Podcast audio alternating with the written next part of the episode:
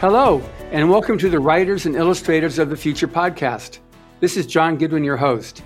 This podcast is dedicated to the aspiring writer and artist and will provide inspiration and tips from top professionals in the field. If you've been listening to the podcast or are new to it, I thank you very much. I would also appreciate if you took a moment and followed it on whatever platform you use to listen to your podcasts. I've had many questions regarding should I promote myself as an artist, and if so, how do I go about doing so? Well, today's guest has worked on television and is the creator and producer of celebrity interview show The Red Booth, quickly growing it from local TV to national cable to now being broadcast in multiple countries. She's had a lifetime of experience in the media industry, beginning with print and runway modeling as a teen. Her work soon evolved into writing and directing short films and acting in numerous shorts and TV programming, including in HBO and other national and international networks. In 2006, she formed Druid Pictures, which was the company which helped develop several feature films and then went on to produce the national TV show The Red Booth, where she not only served as CEO, but was involved in all aspects of film development and production, from financing to distribution and more. I've been a guest on her show numerous times, so I'm happy to be able to sit on the other side of the interview table. Welcome, Kimberly Quigley. Hi, John. This is so nice. Thank you very much for having me on the show. No, this is great because as I said in the intro, I've had a lot of people ask, and that's one of the favorite parts of the week long workshop too, is the training and drilling on how to do media interviews. So then I had this idea why don't I ask the people who I've been on the shows with to give their take on their perspective of what makes a good and bad interview and how to prepare for it, and other little things that somebody wouldn't otherwise know were they not an actual celebrity interviewer. So to begin with, what makes for a good interview? Well, um, first of all, I just have to say this is very funny to be interviewed by you because I think I've had you on the show maybe three or four times at least, and I've interviewed so many people. I think maybe at least 250 interviews I've done. So it's funny to be on the other side and being interviewed, but I I think it gives me great insight into what works and what doesn't, um, you know, as well from the guest point of view. So right. I think that's really really cool that you reached out to me about this, and I hope that my tips are helpful and um, i definitely think that you know it's important for artists to promote themselves in many ways. Don't ever rely on your agent or manager although of course they can be very helpful. From my experience over the many interviews that i've done mostly who are independent artists filmmakers musicians writers you know and, and such are is that the fact that they have to do something proactive and they usually get a lot more success that way. So i think this will be very helpful so some of the do's and don'ts, I think. Um, do you mean like when you're actually in the interview? Because I think there's also how do you, get all aspects of interviews, preparing, arrival, the actual interview itself. You know, we'll get into the manners, uh, how to answer, how to prepare for what to say, not to say, and that type of thing. So, I guess we'll just start with the beginning of like preparing for the interview before you even get to the station. Right. Well, what I've done, I mean, my show was one of the early shows that had no script or, or you know, it wasn't like pre-produced or it was very, very free flowing, and people were being themselves on the show for real. And so that's very much the format that I think is now very popular as well, with podcasting becoming so popular. And I think the main thing that that you can do in that situation is make bullet points of topics that you think might be interesting but you don't have to worry about you know memorizing a script or memorizing what you were going to say exactly verbatim. Um, don't get too worried about it and just keep in mind those bullet points that you might have written down earlier. Just it's always good to sort of refresh your memory and you, you probably might you know uh, shake something up loose that you go oh yeah i, I, I want to make sure i bring that up during the interview. So um, you know i've had some people who were on my show and tried to read off of notes during the interview. And, you know, I think that I think it was not really necessary, um, although it may make you feel more comfortable um, when you have something there next to you on the side. It's your, it's going to be noticeable if you're on camera. Um, so I would say just try to be as casual and comfortable and be yourself, but make sure beforehand to just come up with as many summary genres or topics or bullet points that you might want to cover during the interview. And of course, it depends on how long the interview is because it may be just a quick little social media, you know, few minutes, um, or it may be a full podcast where you're really going to dive deep and get into a lot of things. Now, on your show that you do on, on the Red Booth, for example, how long mm-hmm. are your segments? So the way that we shot the show, um, we we had a half an hour show plus you know we would have to cut in commercials. So uh, in the beginning we would just do sort of a free form interview and then just chop it up and try and make it fit. But that was a little bit of a difficult editing job. Um, so and it just also I think ended up having like lots of leftovers and then we would have special features. And so what we ended up doing instead is we just had six minutes of the show and then two minutes of commercials and then six minutes of the show and two minutes of commercials. And that's a pretty standard format, but we shot it actually to fit the format. So I would try to, you know, I would get a notice from somebody, uh, you know, behind the scenes waving me to to wrap it up and then we would actually cut which is i think not always the way that you know the tv shows do it they might unless they're live then they'll do that but we sort of were like a live show in that way but you know then we would have editing afterwards. And i think that's also another factor that should make you feel comfortable if you are doing a pre-recorded show and then they're going to edit it and put it out which you know sometimes makes people happy because they can take out certain things. Uh, one one agreement that I always had with my guests is that if there was something that came up in the interview that they that they didn't want me to keep in the show, I would take it out. Um, because sometimes people just end up, you know, getting into something and then realizing later, oh, that's not something I should talk about or whatever it is, and then they, you know, I, I always was very respectful to my guests, and I think that it's important to be, um, you know, on a platform and with an interviewer that you feel comfortable with and safe with and it'll go so much better in that case. Yeah. Now, when that brings up a good point because there's different types of media. With writers of the future, we pretty much only book, or not pretty much, we only book our um, our uh, winners on safe or allied media. We won't book them on like morning drive, which sometimes can get pretty um, intense. That I mean, that's radio. But right. um, also some of the big national, they go for the controversy. That's the main hook that they go on. Everything has got to have some type of point of controversy. We don't go for those media specifically because we don't have the the well trained political spokesperson or somebody who's done a lot of drilling and so they can handle those types of things. So we make sure it's like that. But on on on doing TV, I mean it's live and you've got anywhere from a minute and a half to three minutes three minutes as if they really like you and you're just doing, you know, you're hitting out of the park. Um, yeah. So on that, I think it's, you know, it is important that a person realize that on live TV, there is no take backs. You know, can we go back 30 seconds? You know, it's, you know, what you yeah, especially like on, on carpets and, uh, you know, special social events that that's going to happen too. There's just, you know, it, it's live. It's you've got those few 30 seconds to say whatever, you know. And I mean, the good thing about those situations is usually you're not going to have a confrontational or adversarial um, interviewer on those type of, you know, uh, events, um, red carpets, and things like that. So, like at the um, Writers of the Future red carpet events, which you which you cover, those yeah. are different types because those are the short sound bites. Those are like the 30 seconds, 60 seconds that you're going to get because you've got to squeeze the 24 winners, the 25, 30 judges, whatever celebrities into your piece. And it's so they can't go on and on and on because if you're going to cover everybody, and then of course you've got my 10 minutes worth, you know, you're going to have to uh, um, make it so that you can just get the sound bites. So, that leads me to the the next question on sound bites.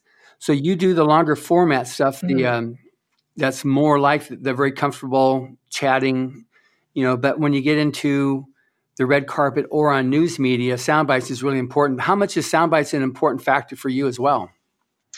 Well, I think when we're when we're putting together a promo for something, we want to have something we can sort of grab onto that's either funny or more personal um, you know, cute little moments We'll even use behind the scenes clips sometimes even more than just the regular interview because it, sometimes people sort of stiffen up if, if they're no okay this is the official interview. So we'll catch these really great moments. And i think i think just being as comfortable as you can and sort of being yourself um, and trying to give something cute or just promote your project something about why you love your project you know or why you're happy to be there um, those are you know gracious comments that are always appreciated. And um, any personal little stories that might have to do with your travels or coming there or why it's a big deal to you or, or i think people appreciate that too in those kind of scenarios. Okay so when you're doing an interview um, what are some of the typical questions you'll ask of an author or artist? Well for the red booth show i would you know i would start off with introductions. I would start off asking them what got them involved in this in the first place, like how what inspired them to do this, uh-huh. and what sort of projects they have done in their in their past, and then what they're working on now. And you, depending on you know how many projects they have, obviously we'll tell more stories about each one of them if they have something interesting to cover. Uh, so if you're if you're an author we would definitely want to talk about, you know, what got you started writing and what was what's your reason for writing and how do you how do you come up with your concepts or what are some of the the backstories to you coming up with the story? That's always interesting. And just really explain um, what you're working on now and what your process might be for doing that. I think those are definitely things we would cover especially for a writer Right. And for an artist, which could also fall in the same category of, I mean, with an artist, an illustrator, you've got some beautiful art, you've got that you can see, but it's all probably not too dissimilar to like a musician as well, talking about the art, which is obviously very personal and dear to them. Yeah, I, I definitely think that it's a similar kind of line of questioning as, you know, the, the, the artist, it, in any different genre kind of has a, a, similar story where they started to get inspired by that that sort of medium and then get involved with it and and you'll tell they'll tell their stories how they first started doing it. And then um, especially for visual arts obviously you want to have some sort of press pack or, or, or images that you're going to show them or that they're going to show during the interview. And you can talk about those images that you've created and you know things that it, that that made you think of um, the concepts that's in those pictures. So on, um, okay, so in terms of of um, having a guest, have there been times and you've had that like it, you know, you're looking forward to something and you're you're going at it, but then what the guest did that was just a total turnoff. It's like, oh my gosh, you know, I'm done with this guy. I'm going to try you know, we are supposed to go for 10 minutes or 15 minutes, but I'm going to like try to finish as quickly as possible. What would be one of those examples?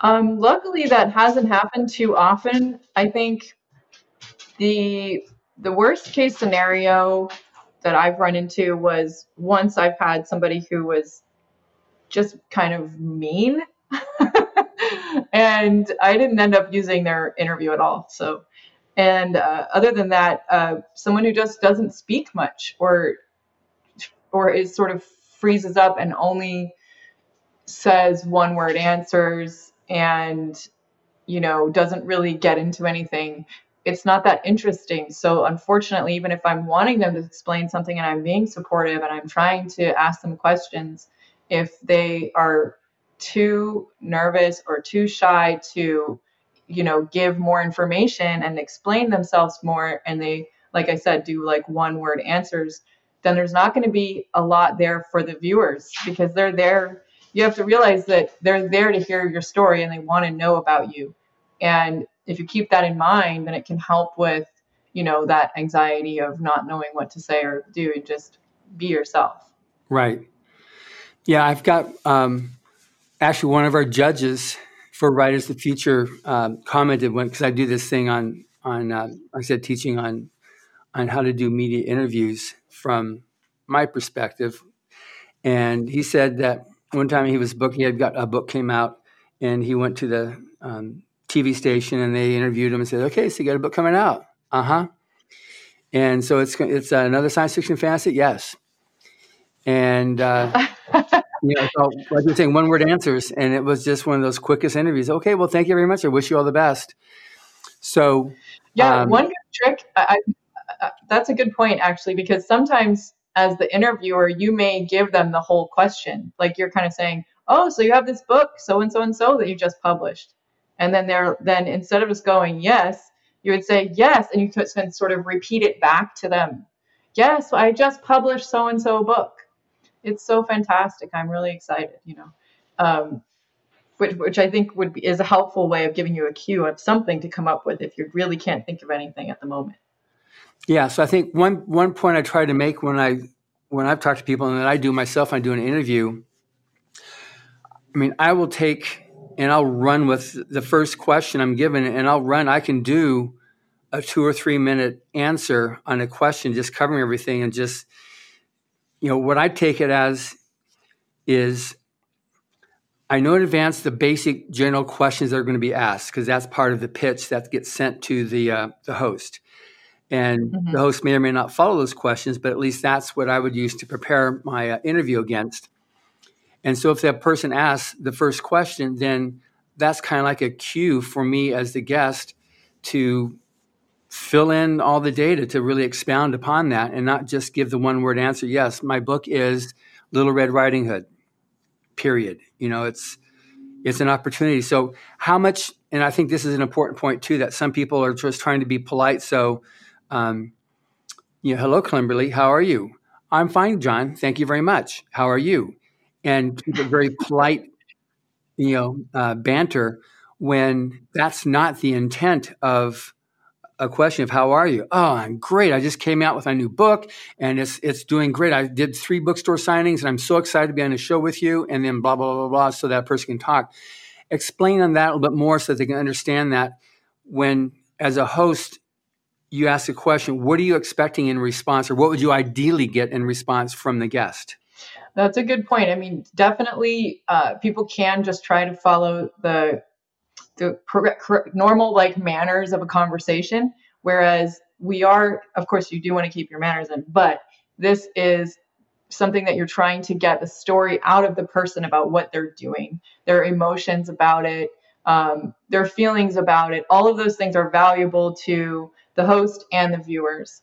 And i think you know as much good news and positive things that have happened uh, funny coincidences or uh, things that that you feel make it exciting for you are what's going to make it also really interesting for your guests as well. And some people do get into more personal, like if you're in a longer format interview, more personal stories. Um, it could be something that they've been through, even that was traumatic, that has helped to inspire them to do what they're doing as well. And that's kind of your own call on that. But I definitely find um, if you feel comfortable uh, and open up enough about why you are so motivated to do this or that, then that's something that people really appreciate, and you know they'll watch those clips over and over and over. Um, I think it's just really important to to try to remember how how much the viewers want you to open up. Yeah. Now you're talking about longer format, which I think is good because what you do is longer format medium, and also you're talking about podcasts. Um, that's longer format as a as a normal. Um, so that's really good. You bring it up that it's an opportunity for you to be able to just go dig a little bit deeper and have more of a personal conversation. That's right. Now that gets, but that gets the point too. Now on the comfort factor. So, what can a guest do to to get themselves a little bit more comfortable with the uh, with the host, with the environment? Because a lot of times, most occasions, you don't know the host. You're you've been booked, or someone says, "Hey, yeah, I want you to do this. This is a it's a book show." Um, you know, even even with yourself on the red booth, you know, here you are on the, on the red booth, and um, it's not been a problem for me. But I, w- when I've had my winners on the show with you, I've tended to come with them to make sure that they felt really comfortable. And once they got to know you, then it was it worked out really good. But it's um, what are some of the the successful things that a person can do? I don't want to call them tricks, but what are some of the things that a person can do to help put them at ease and make for a better show? Um, I mean, I guess that's that's a very it's kind of something that has to come a bit naturally to you to feel comfortable with the person. Uh, I, I, that's a really good question. I think, I mean, from my side of it as the host, I just try to be very friendly, very genuine, very interested in the guest. And I think that if you have an interviewer that is truly interested in your story and what you have to say, which I guess you can try to make sure you pick shows that you think are really relevant and that would help ensure that the host is genuinely interested in what you're doing. And that puts you in a better you know conversational point with them and you're going to feel more encouraged. And i guess that's that's from my angle what i think helps uh, other than other than making sure you have enough sleep making sure you you know are well fed beforehand making sure that you don't wear uncomfortable clothes uh, some people have had problems with that and oh um so so if you're actually also in a live studio situation which you know things have definitely changed since the the pandemic and everything so there's a lot more web interviews going on but if you're in a live studio uh-huh. there's things that you should make sure like you have your microphone in a good position. They're going to set that up for you. And I had meant I had thought of some notes on that where don't turn your head a lot of different directions when you're talking because it'll sound different on the microphone. Like sometimes if someone looks downwards and they're talking, then it will be really loud because the mic's right there. So, so those are just some little tips that, that I think are important for just being on set and being present and and able to deliver a good interview. Okay. One thing that I've always tried to do is to arrive early. I'll, you know, they say be there 15 minutes in advance. I'll try to be there half hour in advance and hopefully get to meet the host and chat with them and find out. I'm talking about science fiction or like when I talk about, I go in and I talk about like Battlefield Earth, you know, mm-hmm. that's a book by L. Ron Hubbard and it was written in 1982, and we're just re-releasing it now.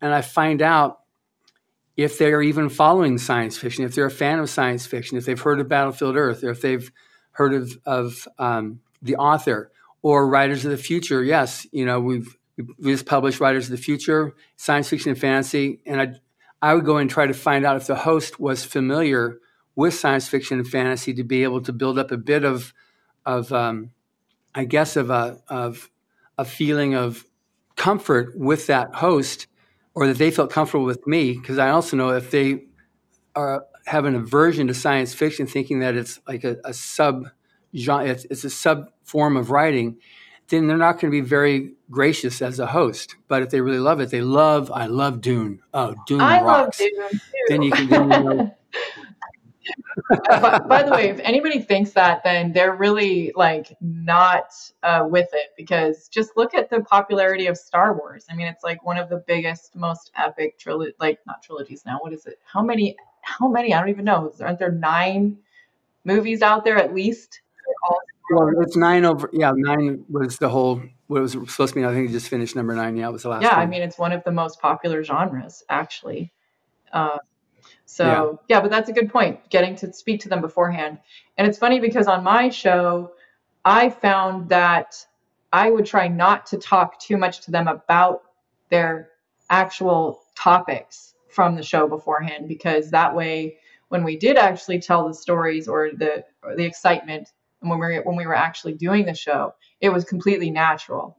And that was how I did my show. So because um, then what would happen is they'd come in, we'd start chatting while I'm getting my hair and makeup done or something, and they're there a little early or extra early, and they start telling me all these great things, and then by the time we get to start doing the show, it's it's like they've already processed that thought and it's gone, and they're trying to remember what they said, and then they try to repeat it, and it's just not the same. So I try to avoid getting into details pre-interview Um, and I think that works really well, especially if you're doing like a live free format type show like this one. Right. But one thing that happened to me when I was in Atlanta at DragonCon, and I was, um, I went early like my normal policy, and I, I spoke to the uh, to the host and um, said, do "Are you like science fiction and fantasy?" Oh, I love it. And I talked about yeah, I'm here at Dragon Con with some of our different judges for the contest. And I happen to mention Larry Elmore, who is our illustrator judge, one of our illustrator judges. I said, Larry Elmore, I used to work for him. I was a, I modeled for him once. And she went a whole tear on that. And that made the interview double in length just on that point of we didn't really get into a whole lot about it, but just finding that yeah. common thing that, you know, all of a sudden it just totally expanded what the interview turned out to be because of the fact that Larry Elmore was there, she knew him, had worked for him. It was one of those who would have ever known. It definitely wouldn't have come up in the uh, interview, or if it did, it would have had to have been suppressed because we were already rolling at right. that point. So that's true. That was I a, mean, that's a that's a great thing that can happen. I, I do agree with meeting beforehand. Definitely establishing some kind of relationship beforehand is is very helpful. And that's a great story because you guys ended up finding a whole another topic to include, you know, a subtopic include in your interview. Yeah. And it's not that you shouldn't discuss it at all. It's not that I don't discuss anything with the guests beforehand. Like we'll sort of say, yeah, we're going to talk about this and this and this. And that's where something like that could come out.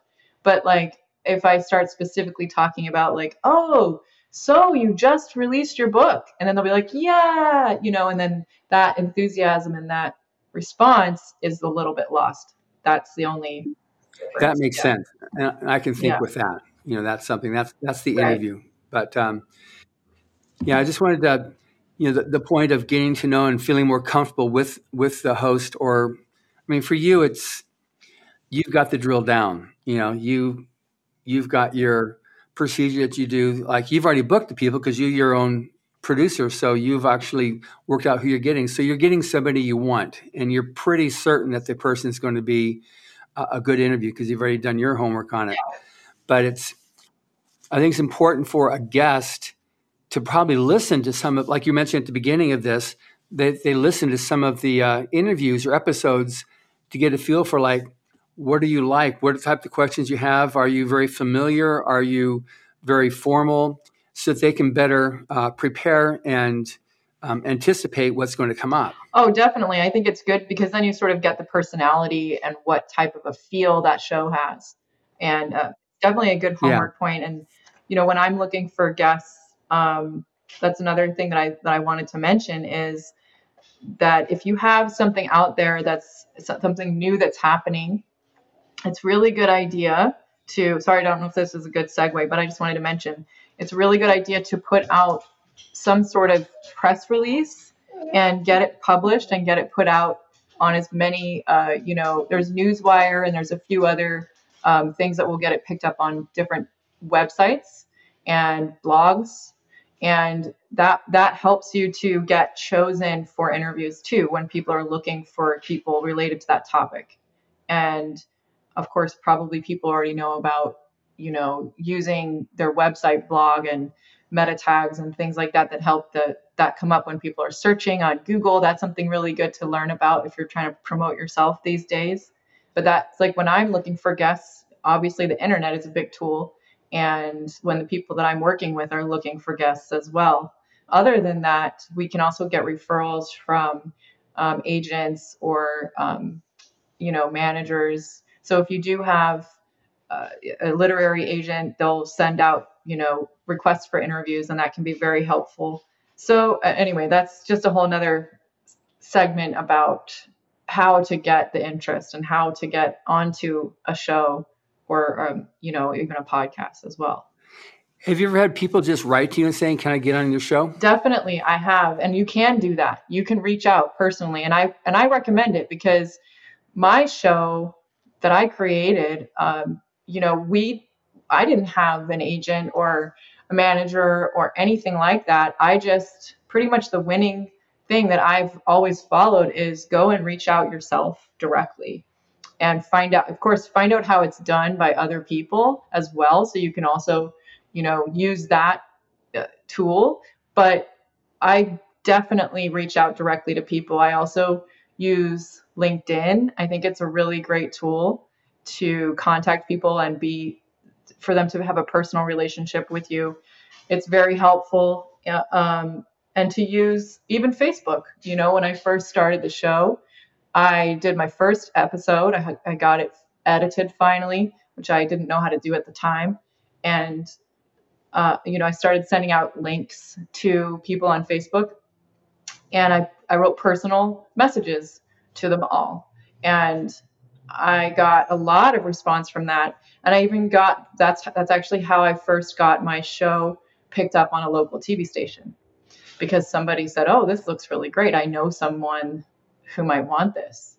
And personal referral and personal word of mouth is really one of the strongest ways to get recommended for a show. So if you establish some kind of personal relationship, even if let's say you make a contact with somebody at a station or in some sort of media outlet on LinkedIn, and then you say, you know, how can I get onto this? Can you help me? Do you have any advice for me uh, as to what would be a good way to to get onto this show?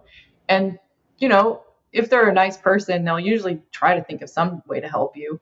Um, and if you do get somebody that's just like a, a closed door and not helpful at all, don't sweat it. Find another person. There's lots of nice people actually in this industry. So you just have to move on to the next one and talk to the next person. Um, but obviously, very, be very friendly and be sincere and explain what you're trying to do. And and I think that's a really really important way to expand your your business, your projects. It's it's definitely been my successful action over the last seven years since I started the show. And also, you know, when I started doing distribution for my show and getting my show picked up onto um, national, it was because I reached out. It was because I kept always putting something out there myself. If I had waited for other people, it would have never happened. So that's definitely important. yeah. No, it was great when we when um, you had Orson Scott Card on your show. He hadn't done media for a while, and so I said, "No, no, Kimberly's uh, really good." He said, "Okay, good. Uh, I'm trusting you." And he just he had your show up on his website for like five or six years. That's amazing. He was so so fun. Yeah. It was. I was so thrilled to have him on the show, and I mean, obviously, he's a legend in especially in the sci-fi genre. Yeah. Ender's Game is just one of the most well-known, and he was so funny and friendly, and it was really really cool to have him on the show. And uh, you know, it's still available. I think that interview is still available online. Uh, back when I was when I was bleach blonde, so don't be shocked when you see it. but yeah, he was really great, and he's also a judge on the Writers of the Future. So, or he has been a judge, I should say, right? Yeah, he is. Yeah, yeah, he he's one of the ones that teaches the workshop too, along with Tim Powers and and Dave Wolverton. Yeah, so so awesome. So Yes. So now, just um, a few other questions from before that I wanted to be able to make sure I just fully uh, tied it up. I, I, was talking before about um, coming earlier, mm-hmm. but the antithesis of that is arriving late. So that's usually the death knell of any guest to arrive late. I don't know if you've ever just said, "Okay, good, you missed your slot, and that's it," or what's the um, any protocol that person can expect to have happen if they if they come late for the interview? I think generally speaking, obviously you don't want to be too late. Some there's a bit of a smudge there that you can deal with, you know, 15 minutes late or whatever. Or a lot of, uh, of course, most productions will not appreciate it, especially because they're on a strict, you know, clock. Um, what was interesting with my show, which is a little bit different, was that we would shoot so many shows in one day, all at the same in the same day. And so there was times when one interview might go a little bit longer than we expected. And so I always tried to leave a lot of space in between just in case. But if it was if they were extra early, give or take, you know, we just made sure we had food around and that they were comfortable. But I think 15 minutes early is a good safe bet for, you know, any any time when you have to actually show up somewhere. And, you know, even if you wanted to go half an hour early just in case, if you have some sort of script they're going to give you. I mean, on our show we didn't have scripts, so but if they do, and you want to feel more comfortable, you want to go over it with somebody there, then that's always a good idea too. But uh, I think generally right now most interviews are being done online. Even you know the big shows, big talk shows even uh, are not even shooting them on in set right now.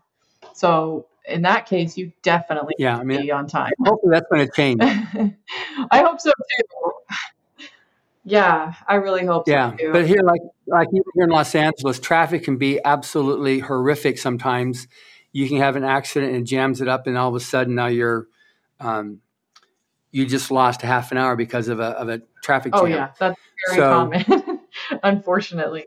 So proper manners would be to, to call in or to, to, call you or just so that people can know, like, because those things yeah. happen. You know, you, all of a sudden you find out that yeah, blah. Then to yeah, I think I think sending a text ahead of time if you feel like it's something's going to cause a delay, that's a very good courtesy and that's always helpful for everybody just to coordinate. That's a very good point and that's at least one good thing about doing lots of online interviews these days is you don't have to deal with the traffic as much. But yeah, yeah, yeah very sure. true. Very true. Okay. Now another area that I was going to ask about that I didn't touch on was on um, attire, dress, and makeup.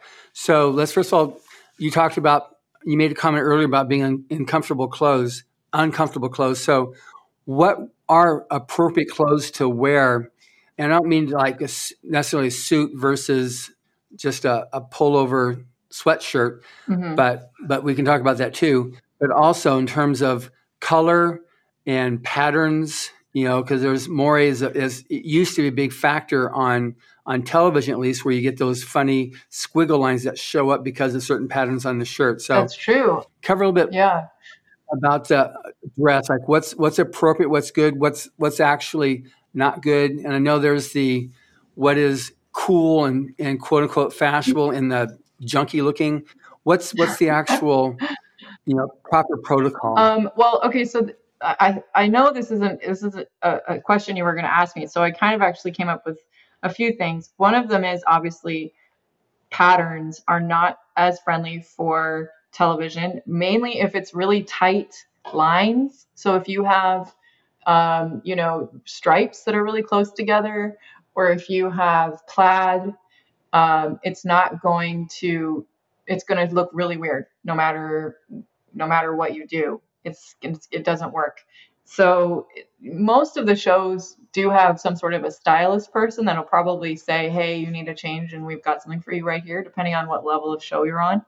Um, but I also recommend using a stylist, which I know can sound fancy and uh, you know unnecessary, but there are tons of resources that stylists have, and they can do a quick consultation with you before you go on a show and be like, you know, they'll do a Zoom even, or they'll do a FaceTime with you and help you pick out um, something that's very flattering for your shape at that time. And I think maybe people don't always keep track of their their weight gain and loss, and their clothes may or may not fit in the same way. And having well-fitting clothes really makes a huge difference. So it's a good thing to check on that.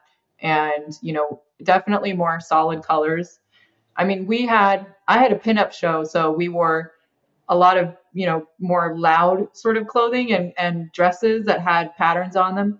But to be honest, my favorite shows were the ones, and I think that they are more appealing aesthetically, uh, where where there was more solid colors. So I think that's the same, you know, for you as a guest, is to make sure that you don't have those type of patterns. Your clothes are well fitting. You can find a cheap stylist, consultant. I shouldn't say cheap because I'm not trying to cheapen them. They're very valuable. But I mean, it doesn't have to cost an arm and a leg. Inexpensive. Yeah. It doesn't have to cost an arm and a leg to get um, a stylist consultation. And sometimes they'll even have great resources for clothes to help you go shopping ahead of time, which is even better. Uh, and it might be things you would never think of. So, as a professional and as an artist, putting your best foot forward when you're on camera, I think is really important. But then again, there's also the very casual podcast shows, which I think you have to sort of get a feel for in advance. Like if they're always wearing hoodies and baseball hats on that show and you show up you know dressed up with a with a suit and everything you're it's not going to fit. So you you want to sort of see the style of the show as well. Um, and then you'll right. you know it, it won't contrast so much. Okay now thank you on that. In terms of, of colors and so even if a person says okay I, I got it but i'm not going to do a stylist. I just i'm i just can't i can't deal with that. You know just in terms of straight colors then like if you're fair skin if you're uh, medium tone or dark tone, any particular like okay, if you're if you look like a a slug, you know, you know, you're so white, you're pasty, then don't wear white shirts. You know, don't wear super light clothes because it's just going to accentuate the lack of, of color. That's true. You know, that you type can, of stuff. You can look washed out. Um, there's another thing that you can do just as a general thing, which is to have your your colors done, which I know sounds funny, but my mom was actually um, in the modeling world when she was younger, and th- that was very big back then, and and it still actually applies today to have complementary colors for your skin tone, and you can have that done, you know, it just once, and it'll help your entire wardrobe. So that's one thing to to definitely keep in mind, and you can even Google it, and you can look up, you know, color wheels and complementary tones and things like that. I would say try to avoid really bright neon colors and that's that's probably the most helpful tip I can give with, you know, using the color a color wheel or a colorist to do your colors. Okay. Now, the subject of makeup in a, at least on television and also on your show, everybody on your side of the table has makeup. And mm-hmm. um, well, we we always did makeup on our guests too, and like if they showed up with a not not really makeup done, we would do their makeup. Uh, some girls would like to show up with their own makeup done, and maybe we would just touch it up. But when we had males on the show, we would also just do a light, you know, sort of you wouldn't notice the makeup, but it's very much like a little bit of powder if they're they're if they're shiny. You don't want to be shiny. So we would have our makeup people make sure they're not shiny. And usually usually if you're on like a bigger show they'll have makeup people there for you. And they'll even come and like try to help dab away uh, if you get a little bit moist or sweaty or whatever during the interview they'll have people there to help like you know cover that up and and and but that's that's another thing is don't be too warm. Don't dress for the uh, temperature um, so that you don't sweat because nobody wants to be having you know sweat dripping and having it showing in their shirts, which does happen too. Um, and then you have to be aware of that, and it's like can make you self conscious. So try to wear clothes that are that are bre- breathable. Is another note. But in terms of makeup for men, of course, unless you're trying to do like some sort of a dark goth thing. They're not going to do too much on your face, but they will try to highlight your features. They will definitely cover stuff up if you have a blemish. Um, and they'll even put maybe some colored chapstick on for men. I've seen that before. And just just give you a little bit more shape because you're going to have bright lights on you and especially if it's on a on a big set that washes out your facial features and it's it's amazing the difference uh, if you don't have makeup on and you do. And it's it's funny for me i mean as a woman and as a host of the show i've seen so many different makeup styles on my face over the over the years.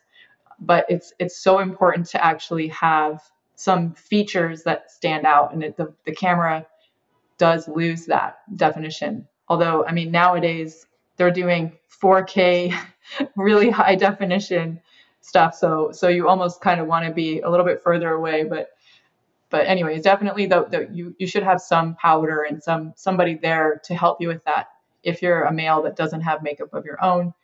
And usually there there will be somebody on set. Don't feel uncomfortable that they're going to do that for you. Yeah, I think the main your the key datum there is that you gave is that all the lights will wash you out, and it'll make you look um, even if you have some color, it'll it'll make you look washed out and pasty. So you need to be able to offset the heavy Definitely. lights. And that's why they'll even sort of maybe darken your eyebrows a little bit because those will disappear. So it's just funny things that you wouldn't think of normally. Right.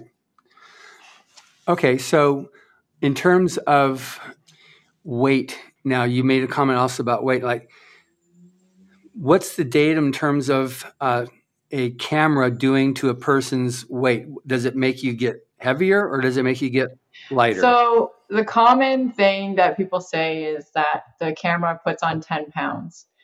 I think really what it is is that you don't have the same depth perception as you do in person. So you can't see that that person is actually that the that their body goes further back. So it sort of flattens your your lookout in a in that way because it's not the same as real 3D, you know, in person seeing somebody. So they tend to want people to be skinnier. Like women are always put in that situation where we were supposed to lose weight and look skinnier on camera. Obviously, that's been going on for a long time.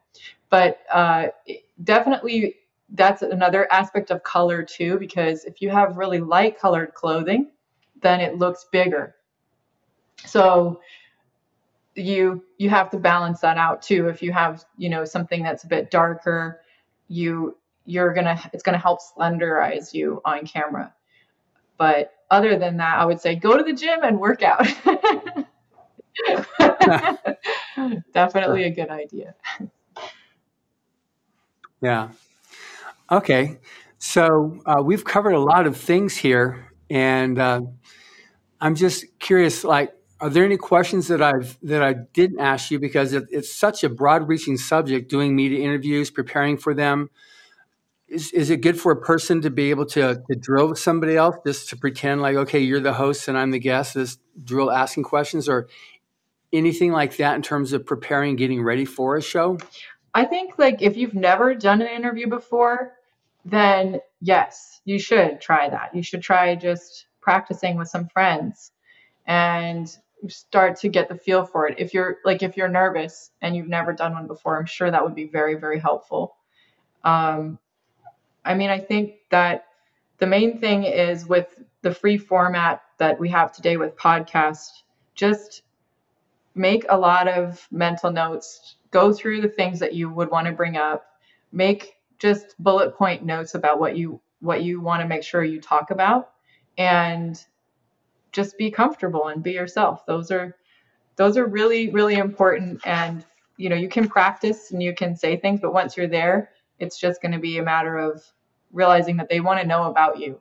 They want to hear what you have to say. They want to hear your story. So go ahead and tell it. Okay, good.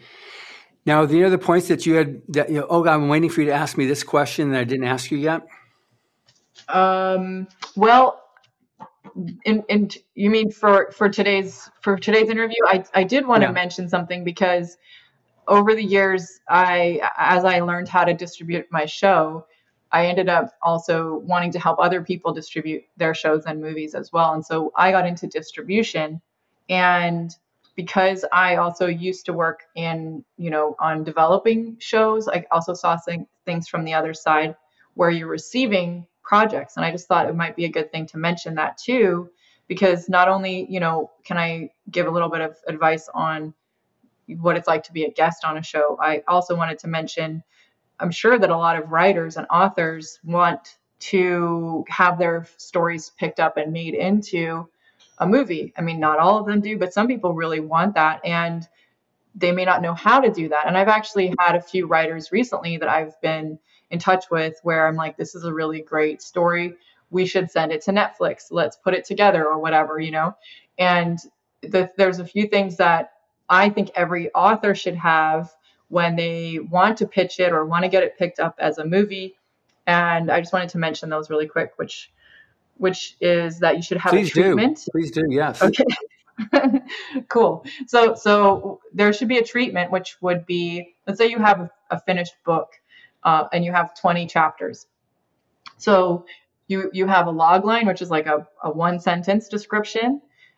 then you have a synopsis, which you've seen obviously on the back of books and things. It's like the, a, a paragraph or two, a description of the story.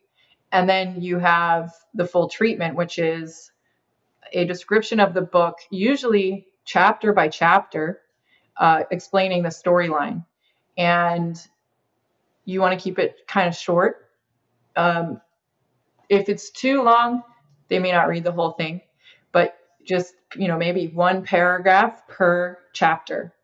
Um, and then also put a cast list, put your main character list. So, and put like their age range and basic description. So that way it can be easy, more easily set, they can think with it on casting. Like, oh, oh, it's got somebody that's um, a male that's between 40 and 50 and he's, uh, you know, Caucasian. Okay, well, that could be, you know, whoever that they might think of as a, as a filmmaker. And those things just help it transition from a book to a movie project. Um, so that's something that I think anybody should have prepared for their fin- for their finished books. There's a few resources too that I wanted to mention for pitching. One thing too is to remember to copyright, whether you want to do it the you know the quick and easy way of of mailing it to yourself. That's always been something people say you can do, but I I recommend actually filing a copyright online, which you can do. It's not hard at all.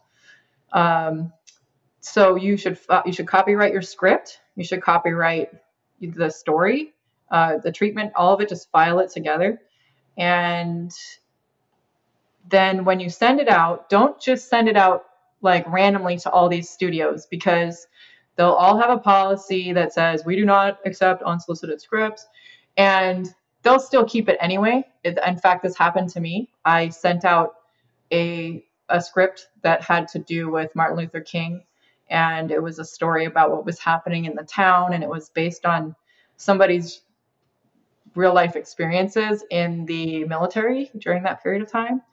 And i was like this is a, such a great movie. We've got to get this made. And i sent it to like everyone under the sun moon and stars and most of them sent them all back.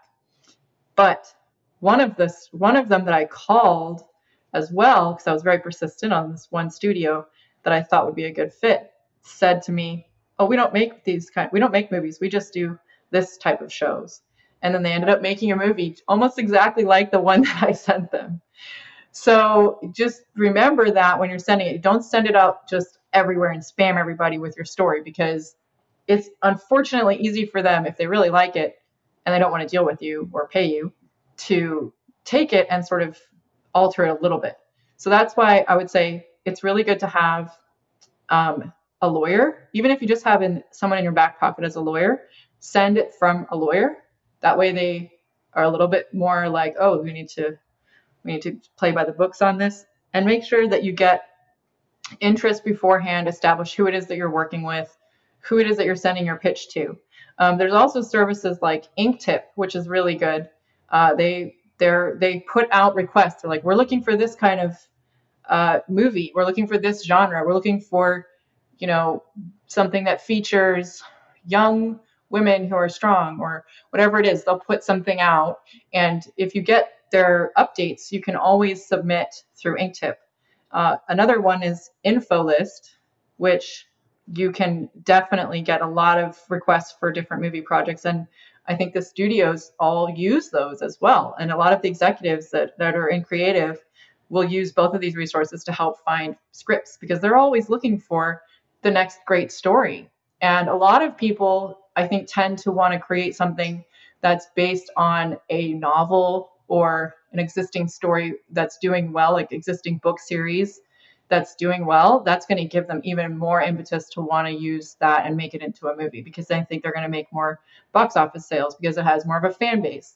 So if you do have books like that, if you do have series that's out like that, that's very important to uh, push that and say, you know, these are this, these are the books that we've published and and just give statistics on your fan base if you can. Um, so I guess that those are just some of the points that I wanted to mention when it comes to trying to get your your stories made into TV and film. That's great. Thank you very much for that. As this is the Writers and Illustrators of the Future podcast, we do this to be able to provide that extra, I guess, leg up for the uh, aspiring writer and artist to get their, at this point, to be able to get themselves well known and well thought of as uh, as a writer or an artist. And this is obviously something that you know we teach in the uh, in the workshop, but because it's been so well uh, requested over many different interviews and on, on the various social media responses, and also just as one of the, the uh, important points of the workshop itself. It's something that you know that um, Mr. Hubbard originally was very keen on, where um, you know art is the quality of communication, and if you're going to have a lot of attention on the actual um, story or the illustration, the, the painting itself, as that quality of communication, you also need to have the quality of communication on doing interviews and promoting yourself and promoting your your story or your art to be able to get across and let people understand like wow this really is something i need to check out. So i think that's you know why what we're talking about here is going to be very helpful and uh, hopefully gets a few more people that much better known and off to a, a good career start for them. I i think that's a great uh, helpful thing that you're help that you're giving all of these uh, authors and artists as a tool. It is really important because the more people know about you the more people hear your name the more people are aware of the fact that you exist and that your book exists, the more likely they are going to go and click that link and buy it, you know, on Amazon or wherever it is that you're selling it. Um, so, so it really just helps drive up your book sales.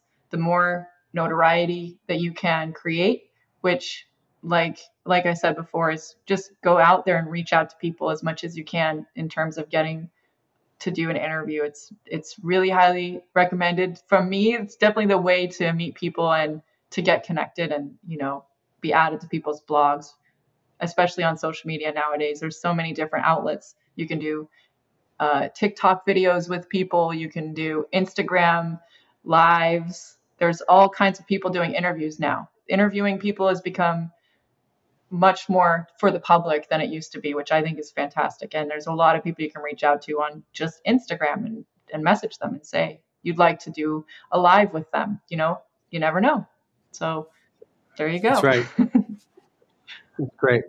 Well, thank you very much, Kimberly. Yeah, thank you so much, John. It's been really great getting to talk to you about this, and I'm I'm hopeful that this will be helpful to your guests and your other artists and authors. It's really exciting. Thanks so much for asking me all these questions. Sure.